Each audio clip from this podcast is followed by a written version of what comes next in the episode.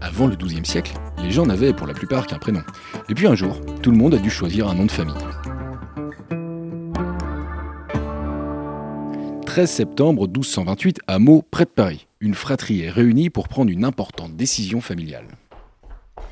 Ah, désolé du retard, je discutais avec Paul au lavoir. Arrête avec tes bobards, Lambert. Il sort d'ici, Paul. Mais je te jure, on vient à peine de se quitter.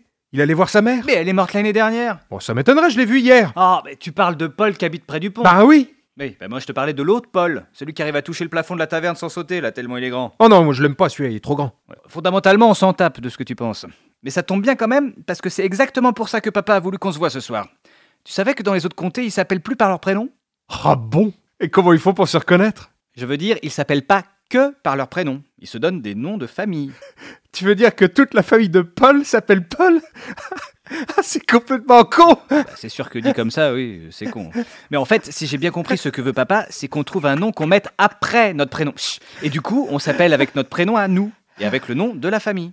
Et et comment on choisit un nom de famille du coup Ah, Par exemple, ton copain Paul qui habite à côté du pont, il pourrait choisir ça comme nom. Paul ça Non, du con. Dupont. Paul Dupont. Et l'autre Paul qui arrive à toucher le plafond de la taverne, on pourrait l'appeler Paul le Grand. Et après, ses enfants, ils gardent le nom.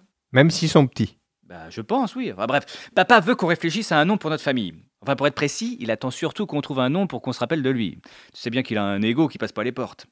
Tu veux dire qu'il s'attend à un nom qui lui rend hommage Voilà Toi, par exemple, quand tu penses à lui, tu- t'as quoi comme idée qui te vient en tête Oh, euh, doux, réservé, chétif. Oui, fiotte, quoi.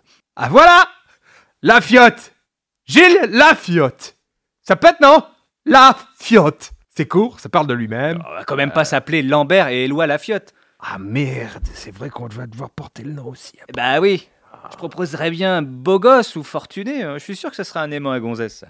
Lambert Grosse Tub Ah ça, ça serait top Écoute, euh, blague à part, faut qu'on trouve un truc pour papa. Ben, je, je vois qu'un truc quand je pense à lui. Quoi La fiotte